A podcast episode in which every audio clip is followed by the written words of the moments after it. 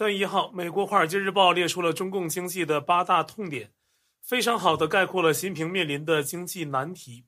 观察中共经济的西方分析家们，他们的共识就是，中共的两会不太可能提出火箭般的措施提振经济。这基本上就在说，习近平拿不出任何良方应对经济危机。有的大陆朋友啊，或许会说，这几天不是 A 股反弹了吗？周五三月一号这天，A 股指数又回到了三千点。那实际上啊，中共政府做的是凶猛打击量化交易，还有高速交易。所谓的国家队也在购买股票，这才让股市上涨了几天。这也是为什么价值一百八十八亿美元的全球优质股伙伴的一名新兴市场股票基金经理认为呢？由于中共的大型企业没有实现盈利增长，中共股市的反弹令人费解。他解说。由于中共政府采取的措施，导致了影响价格的混乱环境，尤其是在盈利增长仍然疲软的情况下，很难确定市场复苏的状况。而且呢，中共监管机构打击量化基金，可能会导致意想不到的后果，因为投资者喜欢稳定的监管环境。那么，刚刚我们提到的新兴市场的基金，它的名字叫 GQG，这个基金有多牛呢？根据彭博社汇编的数据显示。过去一年，该基金以百分之三十八的回报率击败了百分之九十九的同行。然而呢，截至一月底，该基金仅有百分之五点七的投资组合投资于中共股票。那 GQG 的问题啊，也凸显了全球投资者对在通货紧缩还有房地产危机中苦苦挣扎的经济的不信任。其他国际投资者也质疑 A 股涨势的可持续性。瑞银全球财富管理公司说，要保持防御姿态，理由是中共股市出现了多个虚假曙光。摩根士丹利也说，对冲基金在反弹中增持空头仓位。再直白点说，就是外资认为现在 A 股反弹是中共通过行政手段人为造成的假象，因为没有强劲的经济支撑，所以呢，外资没有入场，反而是持观望态度，并伺机卖出。那当然了。外资是从经济规律分析得来的结论。其实，只要从中共政治角度看，不用经济常识就知道，所谓他的国家队撑股市啊，至少是要撑到两会结束的时候，不然呢，新平脸上无光嘛。那么，中共经济到底有多惨？痛点有哪些？咱们就看看《华尔街日报》的文章，逐一分析一下。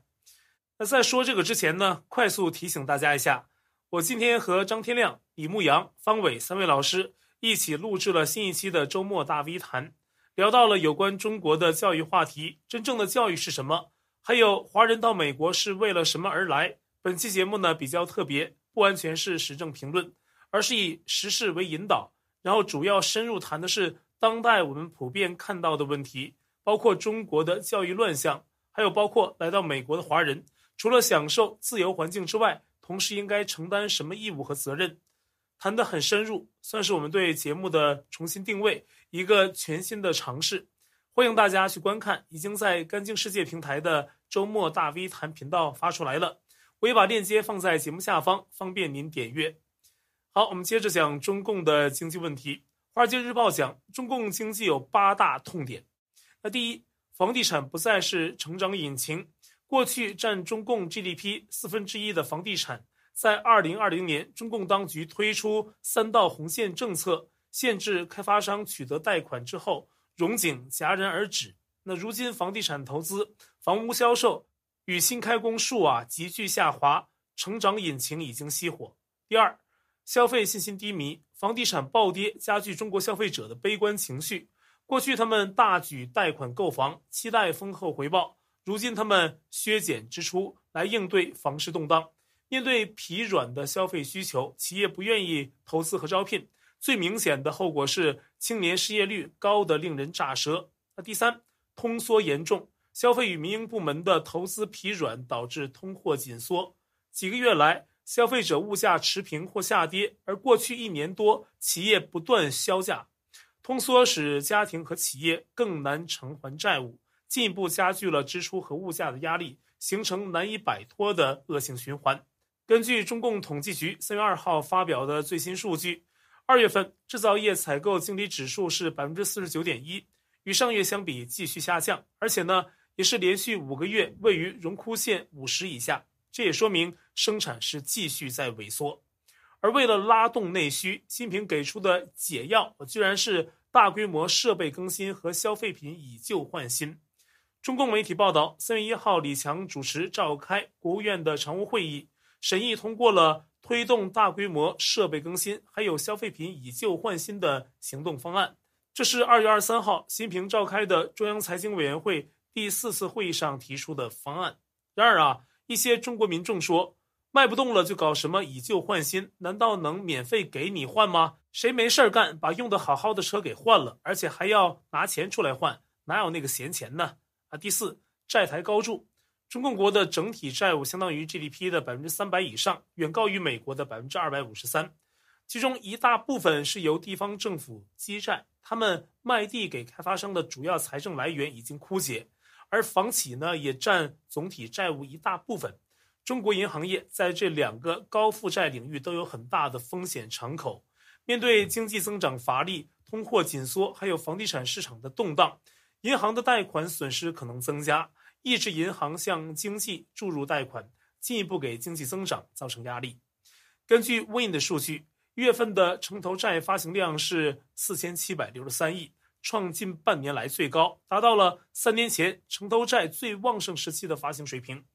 然而，这其中的百分之九十八点五都是用于偿还旧债，跟三年前只有五成左右的借新还旧率相比，大幅增加。也就是说，一年前地方政府借的那些短期城投债，现在纷纷到期，必须借新债偿还，债务滚雪球模式已经是强弩之末。研究宏观经济的分析师说，借新还旧模式有其极限，那这个极限就是整个金融市场的流动性。都不足以支撑新债的发行，那就是到了极限。那现在啊，这个极限事实上已经到来了，而整个游戏要继续玩下去，就只能是打破现在的以债为锚的印钞机制。然而，无毛印钞的后果众所周知，钞票的价值呢，甚至会不如一张纸巾。第五，少子化，中国的劳动力增长已经基本耗尽，出生人口减少，总体人口萎缩，而且呈现老龄化。意味着劳动力和消费者群体将缩小，这些变化将使中共未来更加难实现可持续性的经济增长。代表中央声音的笔名重音三月二号在人民日报上发表评论文章，吹嘘中共经济高质量发展前景广阔。其中提到，中共国的人口红利正向人才红利提升，这意味着中共间接承认人口红利已经没有了。当然，至于人才红利，不过是自吹自擂。中共国的升迁体制是溜须拍马表中的逆向淘汰体制，有能力的人没办法获得重用啊，都在想着怎么用脚投票润出去。第六，外国投资出走，随着中国经济前景暗淡，外国投资人纷纷撤离中国。自1998年有记录以来，外资对中国工厂、办公室还有企业的流入趋势，已在2023年第三季度宣告结束。当时，中国首度出现一百一十八亿美元的外国直接投资净流出，外国公司要么清空离场，要么停止在中国的利润再投资，股票和债券投资者也撤出中国金融市场。作为一个投资目的地，中国在外国投资者心中的光环已经褪色。这就是为什么咱们开篇讲到的彭博社的报道。股市就算上升，但从中共经济的整体来看，没有看到增长，外资完全不上当。第七，贸易壁垒升高，为寻求新的增长途径，中共政府大举投资工厂和新兴产业，尤其是绿色科技。但由于国内需求不振，产品过剩严重，中共只好向海外寻找买家。最明显的例子是汽车，中共试图通过加倍发展制造业，还有出口振兴经济。但遭到强大阻力，尤其是在美国还有其他的发达经济体，这些国家正收紧对中国产品的进口限制。最近的一个对中共汽车产业不利的消息是，美国总统拜登已经命令美国商务部针对海外产汽车其中的软体开启一项调查，包括中共生产的汽车其中的软体，理由是啊，中共技术可能构成国家安全风险。那白宫在二月二十九号的声明中说，来自中国的联网汽车可以收集有关美国公民还有基础设施的敏感数据，并将这些数据发回中国。这些车辆呢可以被远程访问或禁用。该调查可能会促使美国限制在汽车中使用某些零部件。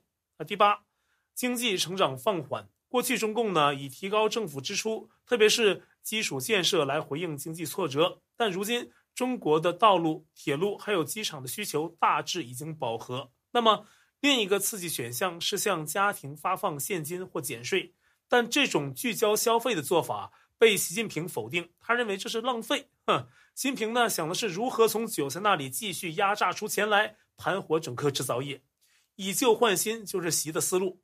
中共永远都是搜刮民脂民膏的路子，怎么可能反过来给韭菜发钱呢？因此啊，随着中共面临的经济挑战越来越多，刺激经济的选择越来越少，那未来几年中共经济增长注定啊比现在还要疲软。另外一件让中共糟心的事儿是。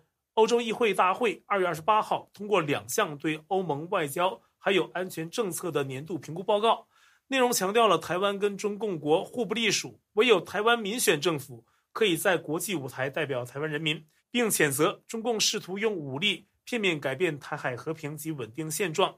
此举呢，引发中共强烈不满啊，并仍然用陈词滥调数落要欧洲啊政客们多读读书。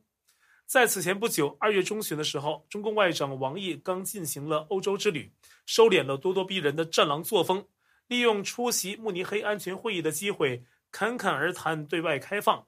谈到对俄关系时，闭口不提中俄友谊无上限，也不愿中英关系紧张，与英国外交大臣大谈强化双边交流和合作。被法广评论说，王毅在欧洲放软身段，寻求突破。法广的报道说，西方非常了解北京亲俄的态度。王毅在慕尼黑安全会议上为此还专门解释说，中俄关系在不结盟、不对抗、不针对第三方基础上稳定发展，但是背地里中俄贸易关系紧密，欧美是非常清楚的。比如，法广在三月一号揭露中共在支持俄罗斯的重工业。那报道披露，俄罗斯乌拉尔山脉中的城市马格尼托格尔斯克。近年来呢，涌入了数以百计的中国工程师还有工人，这些人在帮助当地兴建一座造价近八亿四千万美元的新工厂。美元呐，而这个项目呢，只是俄罗斯境内数十个类似项目之一。有西方媒体报道说，中共和俄罗斯合作持续生产战争需要的钢和铁。那报道还指出，俄罗斯经济发展部长数个月前曾表示，中共要求参与的俄罗斯项目还在增长。去年十一月。莫斯科举办的年度俄罗斯国际金属冶金工业展上，八百一十五个与会者中呢，有近一半，即三百六十四家来自中共国。但在疫情前的二零一九年，只有八十三个是来自中共国。另外一个引起瞩目的是，王毅跟英国外交大臣卡梅隆会谈的时候表现出的和解姿态。英中两国的关系啊，从中共说中英联合声明是历史文件以来，一直非常紧张。但是呢，王毅跟卡梅伦见面时称，两国必须加强交流和合作。不过，卡梅伦向王毅明确阐述了英国跟中共在一些问题上的分歧。他还向王毅提出了被中共制裁的英国国会议员的事情，并再次呼吁中共释放英国公民黎智英。王毅跟欧盟外交事务最高官员博雷利也举行了会谈。博雷利呢强调维护台海和平稳定，还希望下一届欧中人权对话尽快举办，并邀请王毅参加。中方新闻稿啊对此事只字不提。然后到了二月二十八号，欧盟报告指出呢，中共对台湾的领土主张并无国际法基础，台湾跟中共国互不隶属。报告还谴责中共试图以武力片面改变台海和平及稳定现状。